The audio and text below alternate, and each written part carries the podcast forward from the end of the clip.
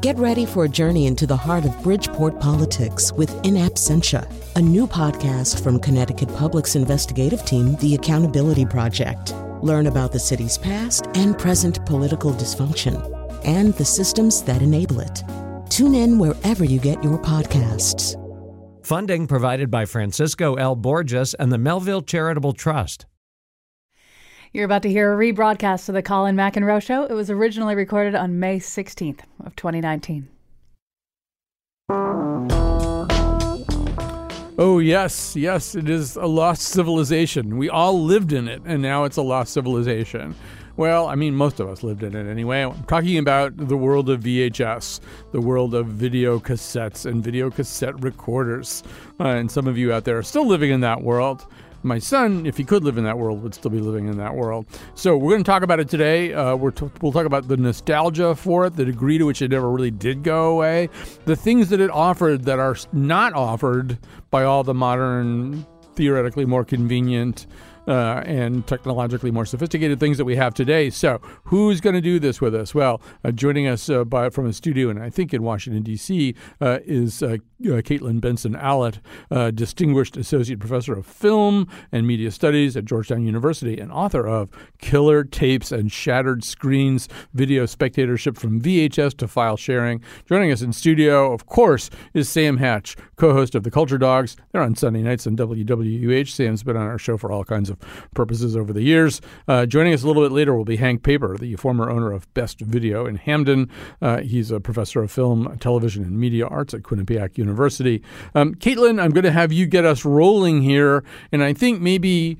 Uh, just uh, as a reminder, as a scene setter to a visitor from outer space, or perhaps to a 12 year old person, how would you explain what VHS was and, and what its period in American culture was? All right. So, uh, for all of you aliens out there, once upon a time, people could only see films in movie theaters. And if they wanted to watch television, they had to do it when the show was being broadcast, what we now call appointment viewing. And then in the mid 1970s, Sony rolled out this funny little technology called Betamax, about the size of a paperback book, that, in their words, allowed you to watch whatever, whenever. A year later, their competitor, JVC, brought us VHS, and we were off to the races. People were renting cassettes to watch film history on their own schedules and recording the things that they loved on television to watch in the middle of the night when they should have been doing their homework, you name it. Right. And so there was I mean I'm I'm probably the well I'm definitely the oldest person on this TV show on this radio show and I remember missing TV shows. You could miss a TV show and if you missed a TV show you were sunk. You know it come, might come on back the same episode might come on in the summer as a summer rerun and maybe you would see it then. But it was pretty easy to miss a TV show and there was literally no remedy. I don't I think it must be hard for people who were not part of that era to grasp that, but there just was no such thing as doing anything else about it. Uh, so yes, obviously VHS made uh, a huge difference. So, um, Caitlin, how did VHS triumph over Betamax? And then, I mean, the second half of the question is, what happened? Why aren't we still living in a VHS world now? Sure. There are two competing stories about how VHS uh, killed Betamax and a bunch of other competitors. In the early 80s, there were about a dozen different video formats all slogging it out to be number one. But VHS um, had one key advantage over Betamax early on. Um, it was you could dub tapes faster, you could reproduce tapes faster on VHS than you could on Betamax. And legend has it that uh, the pornography industry, which was discovering unforeseen riches um, among home media viewers, they backed VHS because VHS let them make more tapes faster. Hmm. And um, where porn goes, the rest of the video industry follows. The uh, the PG rated version of why VHS beat Betamax is that they were the first to come out with a four hour cassette, which allowed American viewers to record full football games on a single cassette. I'm not such a football fan myself, but I don't totally understand what the appeal would have been about holding on to a football game for posterity. It sort of seems like once you know the score, but again, I'm not a sports fan. As for why we're not uh, living in a VHS world today, you can blame your friendly Hollywood movie studios. they were um, up in a lather from the day they heard about this whole home media thing that they would lose profits to piracy. They didn't want people copying their cassettes and uh, watching movies that they hadn't paid for. So they had this great idea in the 90s that if they just went digital, all that pesky piracy would go away. And so they created uh, the DVD consortium with a few different tech companies to come up with those shiny discs that we used for about a decade and a half at the beginning of this century. And they thought, this will do it, this will stop piracy.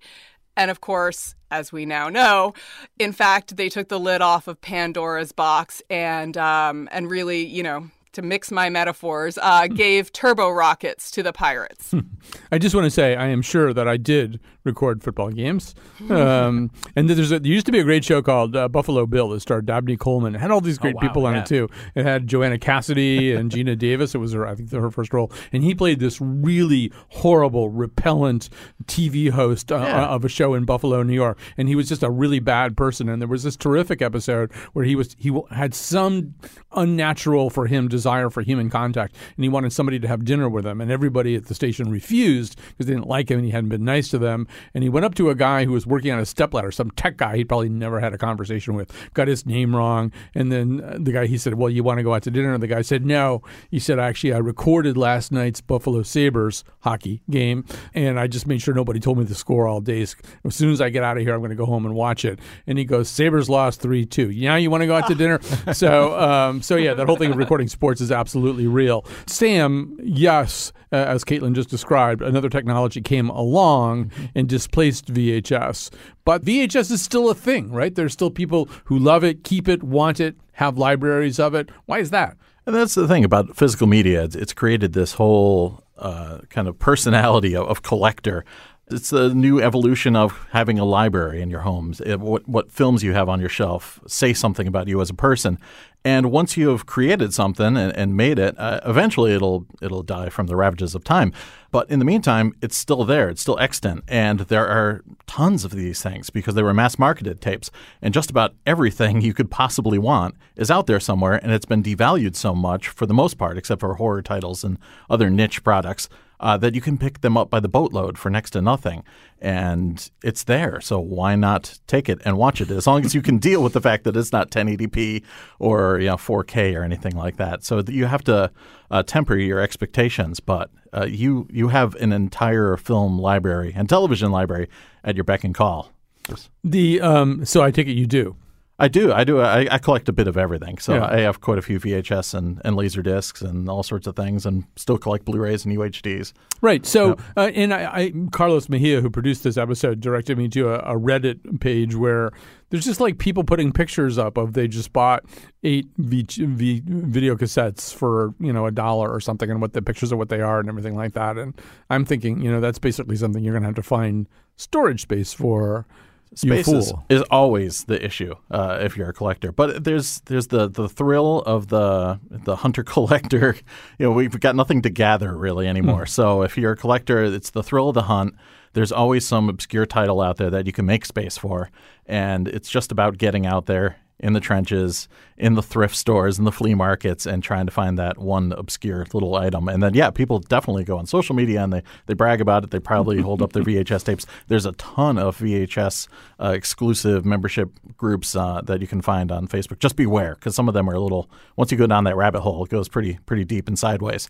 Uh, but yeah, it's it's a it's a big thing. So, Caitlin, it's worth mentioning that not all VHS content did migrate over to this new format. Why was that?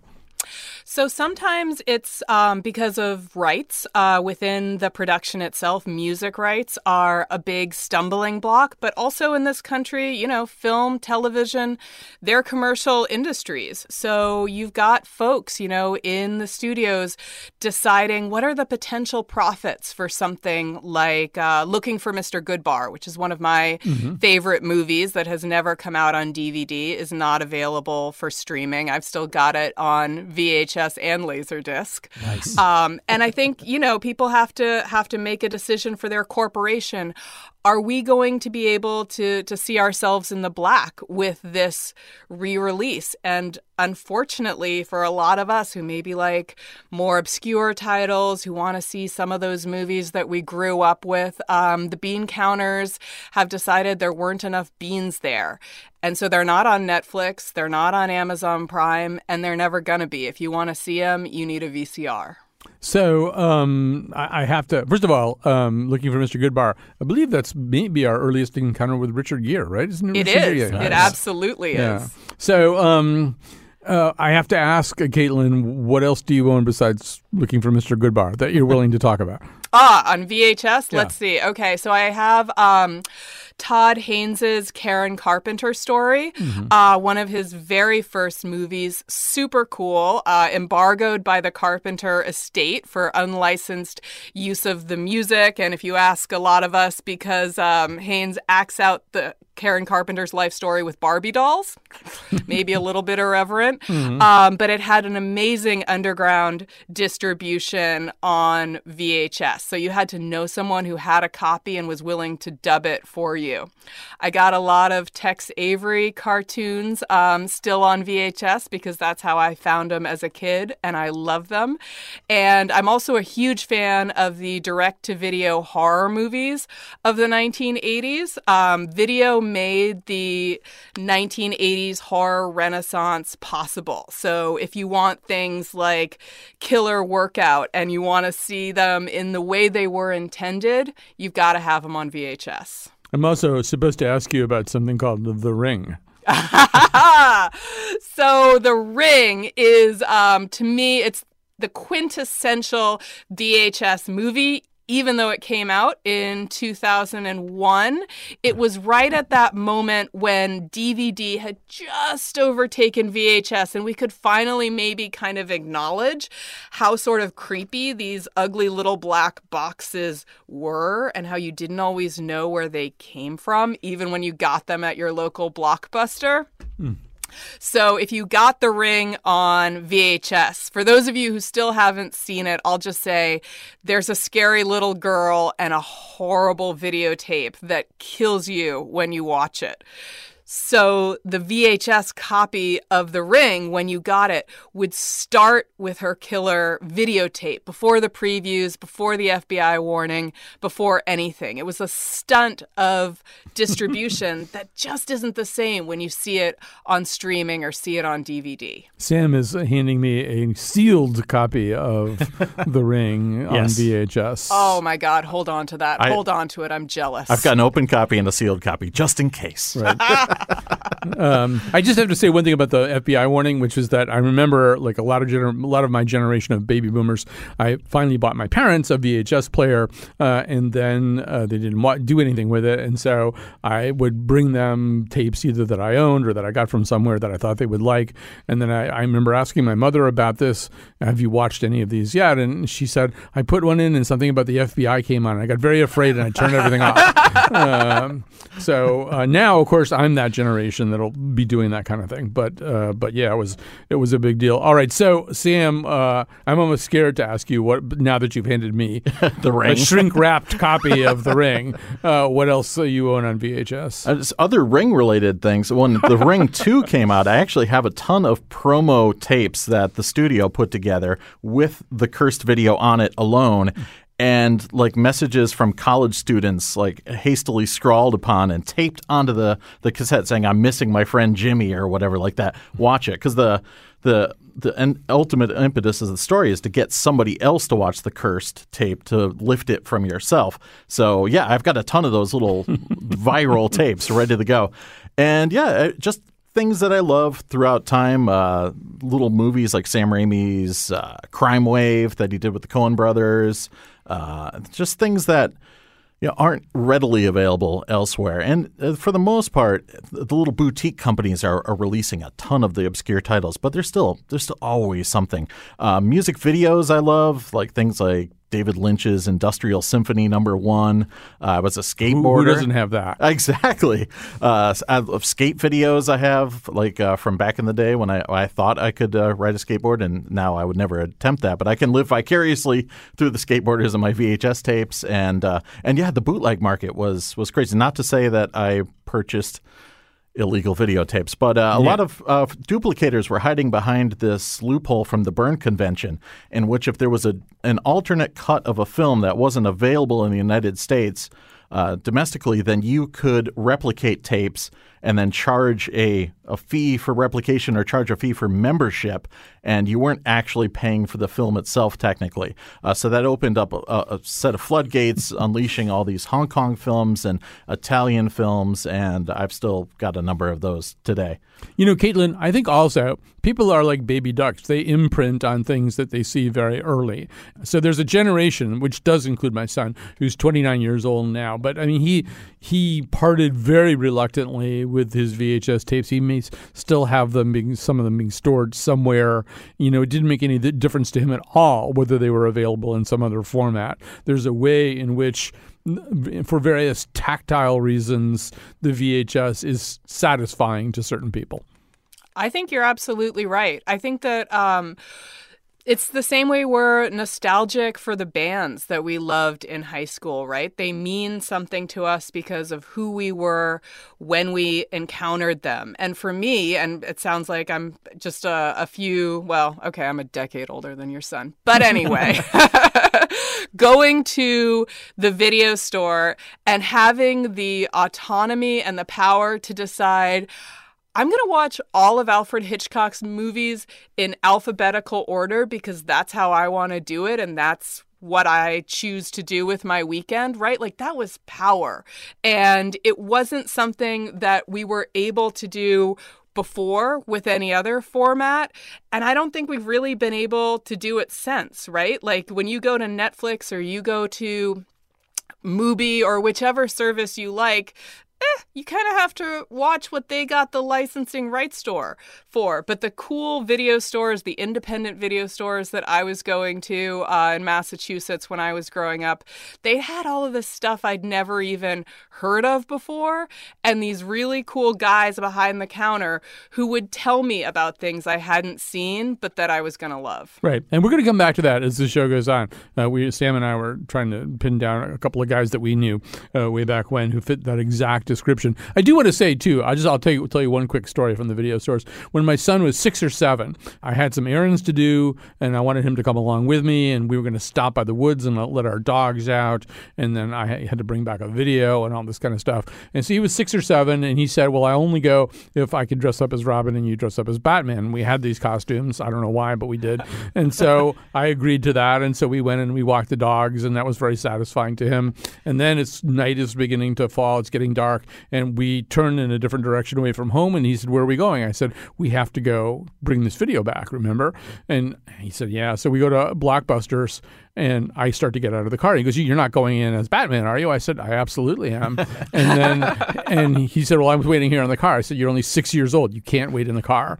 So he like strips off his Robin costume and he comes with me, and he's like hugging the walls, the outer walls of the store, creeping down. And I walked up to the desk and I had the video. I put it down and I said, uh, "Good evening, gentlemen." And the two guys said, "said Good evening, Batman." And I said, "Everything all right here? Pretty quiet evening." They said, "Yes, thank you, Batman. Thank you very much. And I could hear this little voice going, I don't believe this. um, but it was great to go into a video store as Batman. All right, so there's some things that, and both of you are going to talk about this, um, uh, that were almost kind of liabilities of the video format that became endearing. So, Caitlin, I'm going to have you set up pan and scan. and then, But Sam, you can hear Sam's so ready to talk about pan and scan. My nemesis. Yeah. So, once upon a time, you used to see a uh, warning at the beginning of all of your movies. You know, this. Um, this film has been uh, formatted to fit your screen. And uh, they would just lop off the left and right sides of a widescreen movie because this is hard to believe, kids, but back in the day, folks didn't like letterboxing, right? They felt like they were missing part of the image if there were black bars at the bottom of the tops of their screens, and they would prefer to actually miss the image instead of think that they might be missing the image. So, some movies, I would argue, were actually improved by pan and scan. Um, I was reading an article by someone recently who was talking about the original Ghostbusters and how Bill Murray gets cut out of certain shots in that movie, which for this author sort of represented Bill Murray's actual involvement in the movie, that he was kind of late to the project, that he wasn't there for some of the sequences he perhaps should have been there for. For me personally, I like the pan and scan version of Videodrome, maybe even more than the beautifully restored Criterion Collection DVD or Blu ray. Mm. Sam, the floor is yours. Videodrome is definitely a great choice for oh. one of the best films about videotape, anyways. Mm-hmm. Uh, and there are a number of films that the aspect ratio of the theatrical exhibition isn't that hampered by videotape because there was those super wide cinemascope films, you know, and and 70 millimeter films that are are trimmed uh, horribly. Uh, James Cameron called it image triage when it was squeezed onto a, a, a television that was you know, four times as wide as it was, uh, four times to three times the height, and uh, you couldn't fit a, a, really, really wide image on there. But there are some films uh, that were matted theatrically. Uh, they were actually filmed on a, a, film frame that was largely the same as uh, television screens, four to three. And sometimes they would just add mats onto those theatrically. And then you could theoretically, as a film transfer engineer, go back and just not add those mats or you know just kind of have the whole film frame. Normally people didn't do that. They still employed some sort of zooming or panning or scanning or something to that effect. But if it's not a film like Star Wars that you know demands to be seen super wide or Lawrence of Arabia, you can really get away with uh, having having those like a film like Batman Returns or Batman. Tim Burton didn't shoot those in in CinemaScope or Panavision, so hmm. they play fine on VHS. We should say all of this stuff, all the nostalgia is now something that big companies are starting to think about. Because uh, isn't like Urban Outfitters now selling VHS tapes and stuff like that? Yeah, so. they have those mystery uh, collections, right? and they're they're pretty expensive too. I think they're around forty dollars and you get a, a, pile of VHS tapes. They could be good, they could be bad. All right. So I want to take a break. Caitlin, can you hang around for just a little while longer? Absolutely. Okay, because I, I, think we we all need to talk about the video store, which is a thing, and uh, Hank Paper is going to be joining us for that. So let's take a break. We'll be back.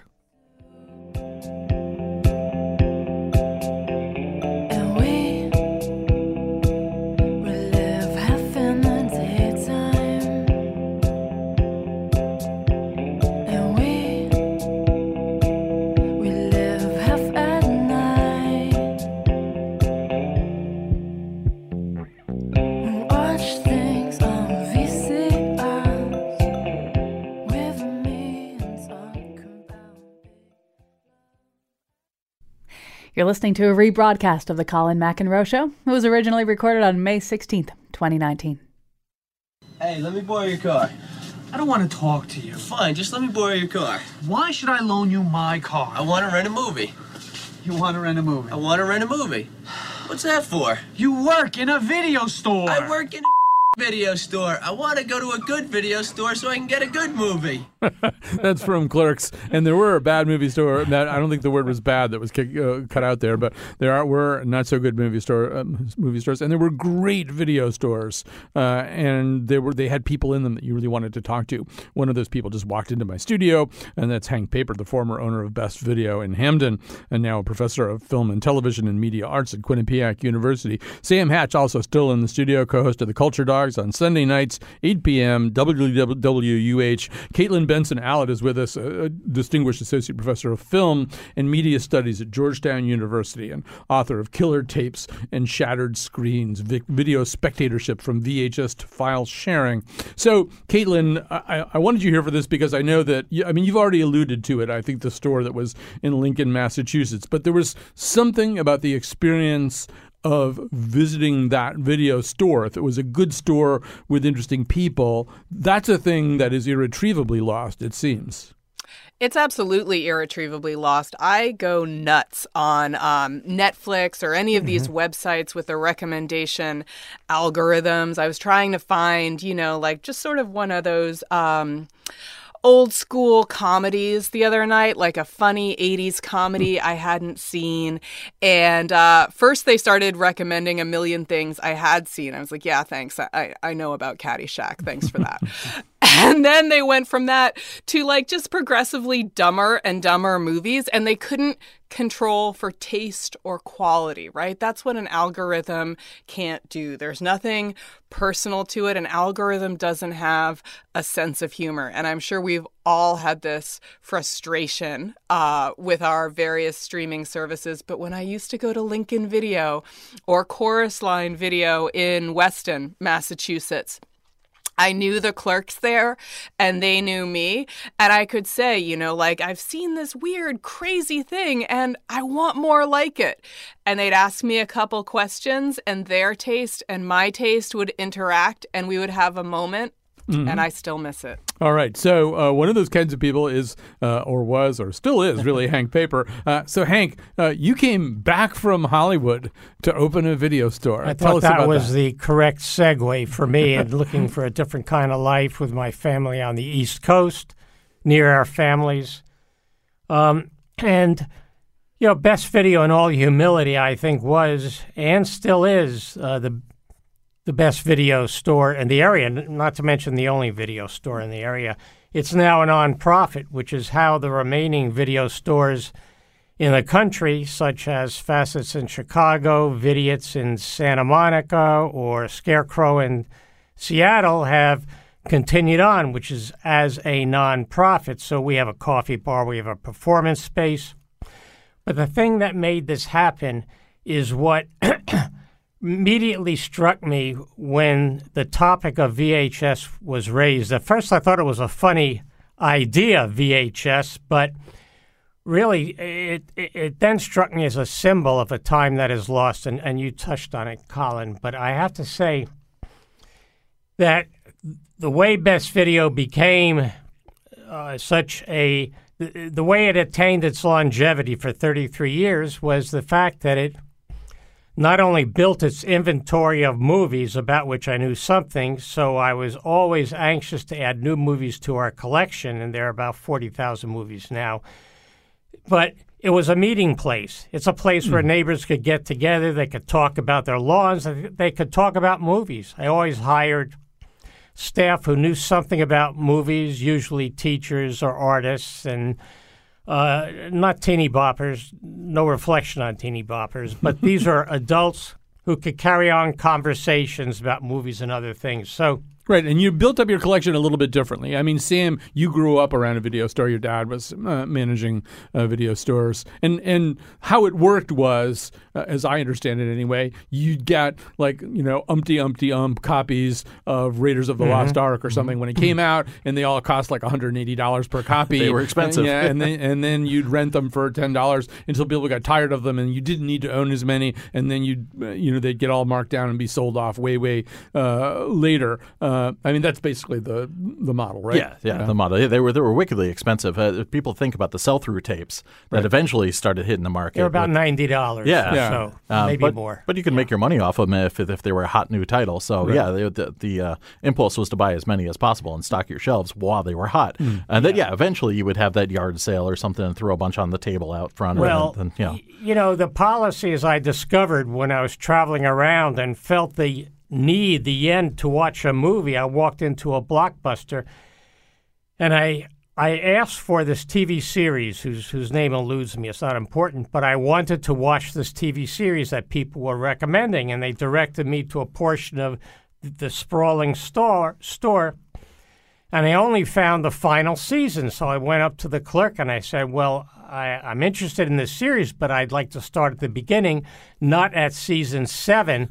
and they said, "Oh, we get rid of all of our copies, you know, when the new season comes out." And I was so appalled because my uh, my methodology was to never get rid of anything, to rather to build an archive. I mean, we have a lot of VHS still remaining at at Best Video, and I say we in the royal sense or something. I mean, it's a nonprofit now. I go there and have coffee every morning, You're, and I help you're, them em- order you're movies, emeritus, but- as they say in academia, right?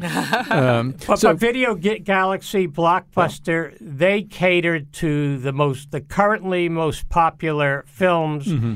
And and damn the rest, they just swept the shelves of them. Although, so Caitlin, I don't know if you had this experience or not. I had the experience of, yeah, you'd be walking around maybe one of those stores if there was nothing else nearby, and you'd be looking and looking and looking, kind of what you were doing on Netflix, but looking like, where's something that I haven't seen?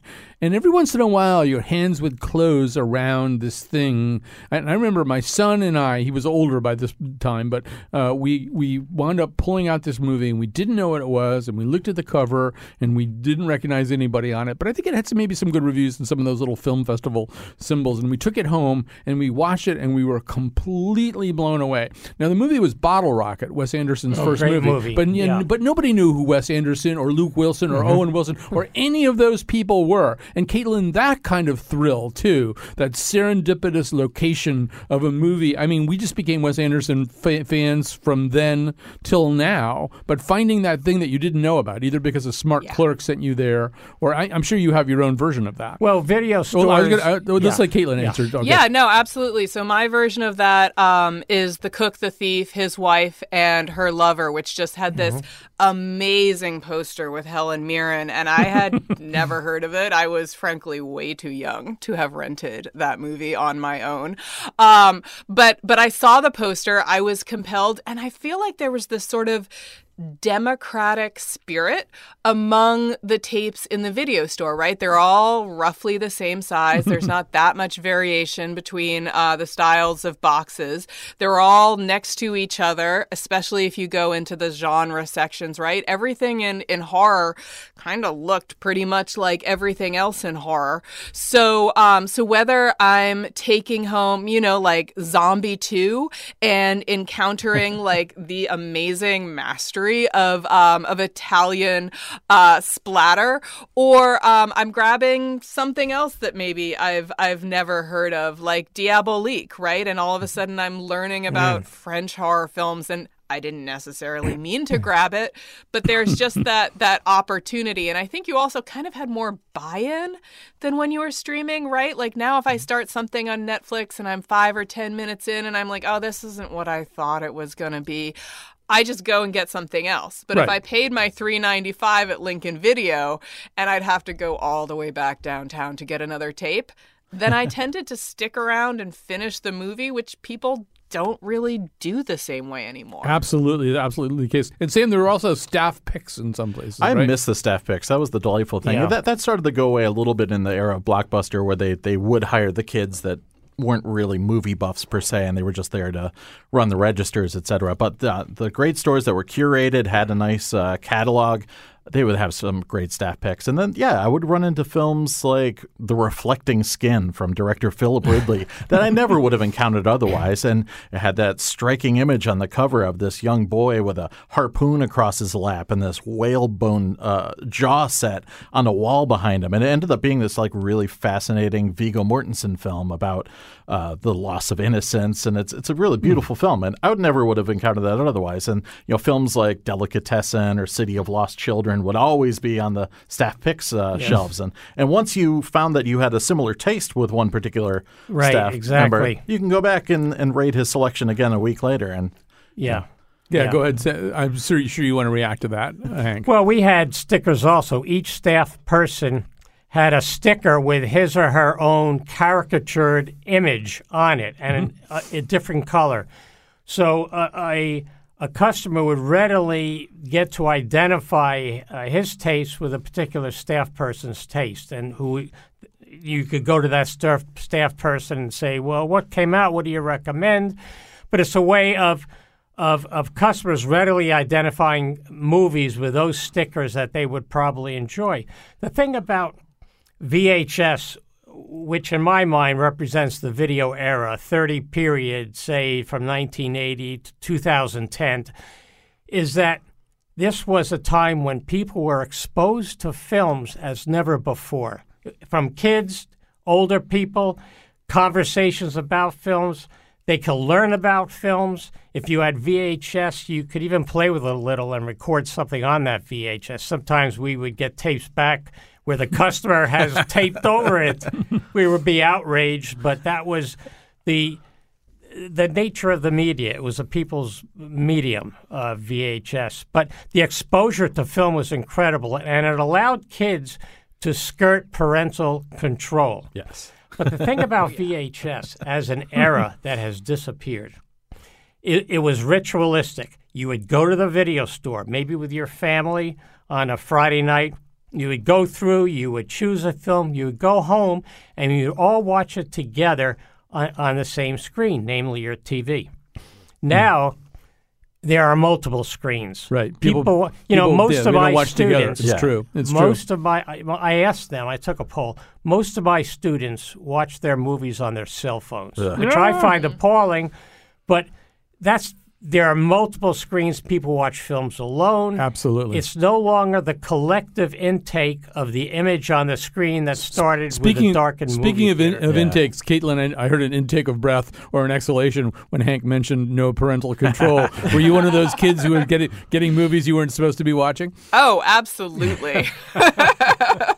yeah, there even before there was Lincoln Video, there was just a, a VHS shelf uh, at the convenience store in my tiny little town that would rent movies for a dollar, which was about what my allowance was when I was like six, seven, eight, and I would go and get all kinds of things that. Uh, well, in hindsight, maybe they weren't appropriate. On the other hand, I ended up a film professor. So Yeah, so the story Well, has that a happy sounds ending. appropriate. Yeah. You know, I have to say that uh, that the ritualistic nature of a bygone era, which is the VH era, wasn't only going to the store and watching a film with your family, but you could not have a sleepover as a kid without a movie, usually a horror movie to watch. You could not have a holly uh, uh, a a holiday event like Thanksgiving. A Thanksgiving, you sat there for a while, or pa- even a Passover Seder.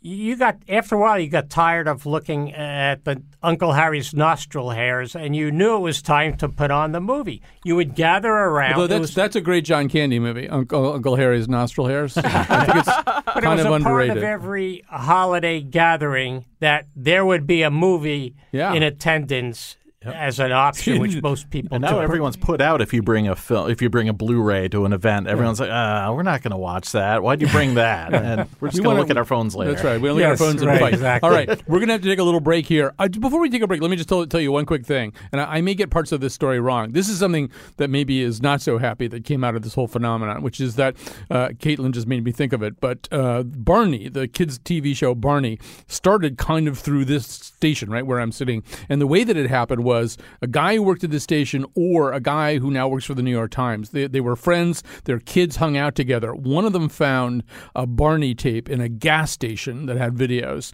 and it turned out there were just like this couple from Texas that were making the videos, and somehow or they're getting them pretty much by hand. I think anywhere they could get them to. And these guys, they they showed the Barney videos to their kids, and the kids flipped out over the thing, and before you knew it, Barney was a TV show on public television emanating uh, out of here. So so there you go. You never know what's going to be on the video you get at the gas station. We're going to take a little break. We're going to thank uh, Caitlin so much uh, for her contributions uh, here today. Thanks to uh, Caitlin Benson Allott, distinguished associate professor of Georgetown at Georgetown University, author of Killer Tapes and Shattered Screens, video spectatorship from VHS to file sharing. Let's take a little break. We'll be right back.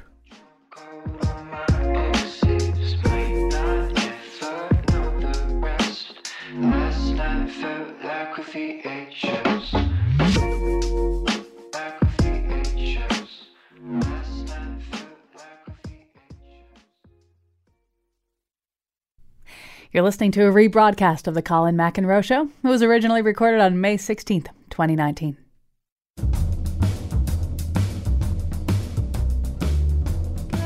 After you listen to today's show, please rewind it for the next customer. Today's show is produced by the Mejiasaurus, coming soon to VHS in Mejiasaurus 4 Death of Littlefoot, and by me, Chion Wolf. The Mejiasaurus is listed only for non commercial use in private homes. Any public performance or other use is strictly prohibited. The part of Bill Curry was played by Max Headroom. And now, back to Colin. In studio with me, Hank Paper, former owner of Best Video in Hamden, professor of film and television and media arts at Quinnipiac University. Sam Hatch, co hosting The Culture Dogs on Sunday nights at WWUH, 8 o'clock. So, Sam, uh, before, one thing that I think we haven't talked about, uh, and one of the reasons we haven't talked about it is, as you were sort of alluding to, it wasn't maybe 100% legal, but there was. a kind of look that the stepped on videotape, the copied videotape had that was kind of thrilling. It wasn't a precise image, but you realized that you had something that you weren't really supposed to have. Yeah, and there are people now that that uh, are, have this kind of expectation when they see a certain glitch on the tape, they know that it's a scene that someone watched many, many times. So yeah. there's usually nudity or extreme violence right. following yes. shortly thereafter. And right. yeah, now in all sorts of video editing suites, they have these these VHS effects that you can add on there. And there's plenty of people making music videos, et cetera, that are added. They, they never quite get it just right. There's something to be said for an actual videotape, and you can never quite recreate that with an After Effect. You know, yeah. Uh, you, you know, there's something about looking not back with VHS, but looking ahead VHS as a medium was succeeded by DVDs and then Blu-rays and then and somewhere there in laser discs and then pay uh, movies on demand and then streaming. So there's an evolution. Each iteration of medium leaves behind a certain number of movies mm-hmm. Mm-hmm. Uh, that are no longer available. So that exposure to film is diminished. So what you wind up with is the allotment of movies on, say, Netflix, which mm. really is pretty paltry. They just took off Godfather, for instance, which I assigned last semester. I can't assign it this semester. Yeah. It's gone how are people going to have access to The Godfather? And on VHS, you can actually get the Godfather trilogy that was cut alternatively to go chronologically. So you can watch the three films in chronological order, mixed and matched. It's not available on Blu ray or DVD. I was going to ask you that, uh, Hank, also. I mean, there were some films that didn't make it to VHS or yes. were a long time. I, I, think that one of them was the Richard Lester Three Musketeers, which I was a big fan of, the one with mm-hmm. Michael uh, York and Oliver Reed and all those people. Yeah, good and, film. And there was a copy of the v- of a VHS of it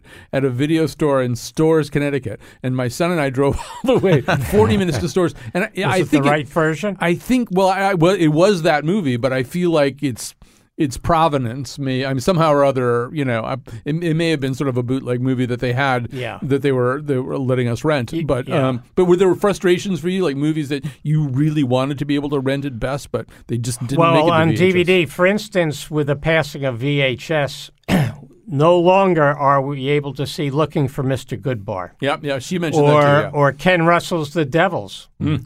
or uh, Haunting Julia with Mia Farrow um, so, with each iteration of medium toward ones and twos, namely nothing, you know, you, you, streaming, what is streaming? It, you can't have a collection of streaming yep. movies. It's a little, you know, the medium is disappearing. And one reason why collectors like VHS is because it's something you, you could put in your hands, and through these glitches, you could keep in touch with your particular tribe of video VHS collectors. But it leaves more and more films behind as uh, through the evolution of uh, of medium types until you get to the ones and twos of of downloading movies of streaming movies. It's like uh, Facebook. It's where we're at in our lives. We're in our separate screens. We don't know what the source is we we can't hold our privacy in our hands just like we can't hold a VHS tape in our hands. So we're in a totally different place of isolated, multiple isolating screens. It's uh, you know when I start out teaching my class, the very first thing I say is that this class is outmoded because the history of film developed in a darkened theater where people collectively were watching movies. Uh, But now, what do movies mean? How do they affect society given our current um, current digital digital age? They don't even shoot movies on film anymore. Hey, we've got a call coming in here from uh, Michael. How are you? We're fine. Well, what I wanted to say is I'm actually a, uh film producer, and I produce the, the Gremlins movies. Wow. And on Gremlins 2, I don't know if anybody remembers that. Oh, absolutely. There's a sequence where the film breaks. yes. It, it was sort of a meta thing that we did where the movie is playing, and then all of a sudden, it- and this of course is now anachronistic because it's all digital. But the the film the the film freezes. There's like bubbling, and you know like it's melting, and then it breaks, and then you see shadows of gremlins on the screen. And the idea was that the gremlins got into the projection booth. So you're sitting in a theater and the gremlins are in the projection booth. and then the then the the projection this comes down, he's all covered with film, uh and the and the theater owner comes out and then um uh, uh Hulk Hogan gets up from the audience and yells at the gremlins to stop this, right?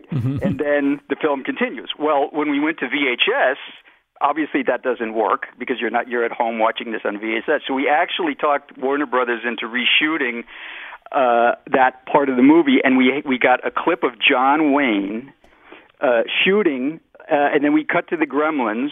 And then we did. We we got Chad Everett on, uh, with this actor who happened to, to be Yes. really good at doing John Wayne impressions. Because we had to call Michael Wayne, John Wayne's son, to get permission to use this clip. And he said, "Call." He said, "We we need somebody to do John Wayne's voice to yell at the Gremlins off camera." So he said, "Chad Everett does an incredible." Uh, John Wayne, so we, so we brought in, in Chad Everett, and we actually inserted this separate sequence for for VHS only. All right, that's the first time I've talked thought about Chad Everett in a really long time. But he was the star of some he was the star of some doctor show. I can't remember what, what, what show it was. Um, all right, well, thanks, Michael. That's a, a, a great great phone call, uh, and thanks very much. We're kind of running about out of time here. We only have um, a, a couple of minutes left, but um, but Sam, Yes. uh, I'm also thinking: are there are there VHSs that you still wish you could get? Yeah, I mean, there's still some titles that I would definitely pick up, even if it's something I have on Blu-ray. Like if I ran across like Deadbeat at Dawn, a crazy film from this guy Jim Van Bebber from Ohio, and I can't even describe the film. It's about a gang leader, I guess, that all kind of dabbles in the supernatural with his girlfriend, and and is just uh, is just mind exploding You're totally nonsense and totally violence. And if I found that on VHS, I would pick it up immediately. And of course, if I ever run across anything, you know, that kind of like matches the the vibe, like Videodrome, obviously, if I trip across that in a flea market, I- I'm picking it up in a heartbeat. Yeah. Um, So, by the way, Chad Everett was the star of Medical Center. I'm being told. Medical So- Center, yes. So there you go. So, um, uh, as we close here, Hank, um, I know that this is a, a quote that you've used too. You know that McLuhan said the medium is the message. There's something about the medium of VHS. It's what we've been trying to get the at here medium today. itself is the message VHS. And, you know, at the end of this terrific DVD called Rewind This about a group of Great VHS collectors, they decide at the end that they would get a tattoo, a realistic Yes. black and white tattoo on their arms. And around this realistic image of a tattoo, it is a call to arms, is a ribbon. And the two words on that ribbon are never forget. Because it means keep close. It is a call to arms to keep close to you what is important to you, what is precious, and uh, never let that disappear. And I, I just want to mention one other thing about about VHS, Got which about is 30 definitely a touchstone. Thirty seconds left. Okay, three words: be kind, rewind. Yes. A kind of Zen koan. Absolutely. So I, I was also thinking that uh, when uh, a, a YouTube video gets scrubbed off when where it's embedded in a website, the symbol is this kind of grainy thing with two wheels. The symbol of the thing that you lost is actually it looks like a, a, a video cassette, and I think that is a significant thing. We've we've alluded to it, but one thing about video cassettes is you, nobody can take them away from you. They can't disappear from YouTube because somebody sued somebody. You know, you've got it. All right. Well, great guest here. Great work by Carlos Mejia, the Mejiasaurus. Thanks to Sam Hatch uh, and to Hank Paper with me in studio. Uh, and uh, thanks to Caitlin, uh, who was just amazing joining us. Caitlin Benson Allott, her book, Killer Tapes and Shattered Screens.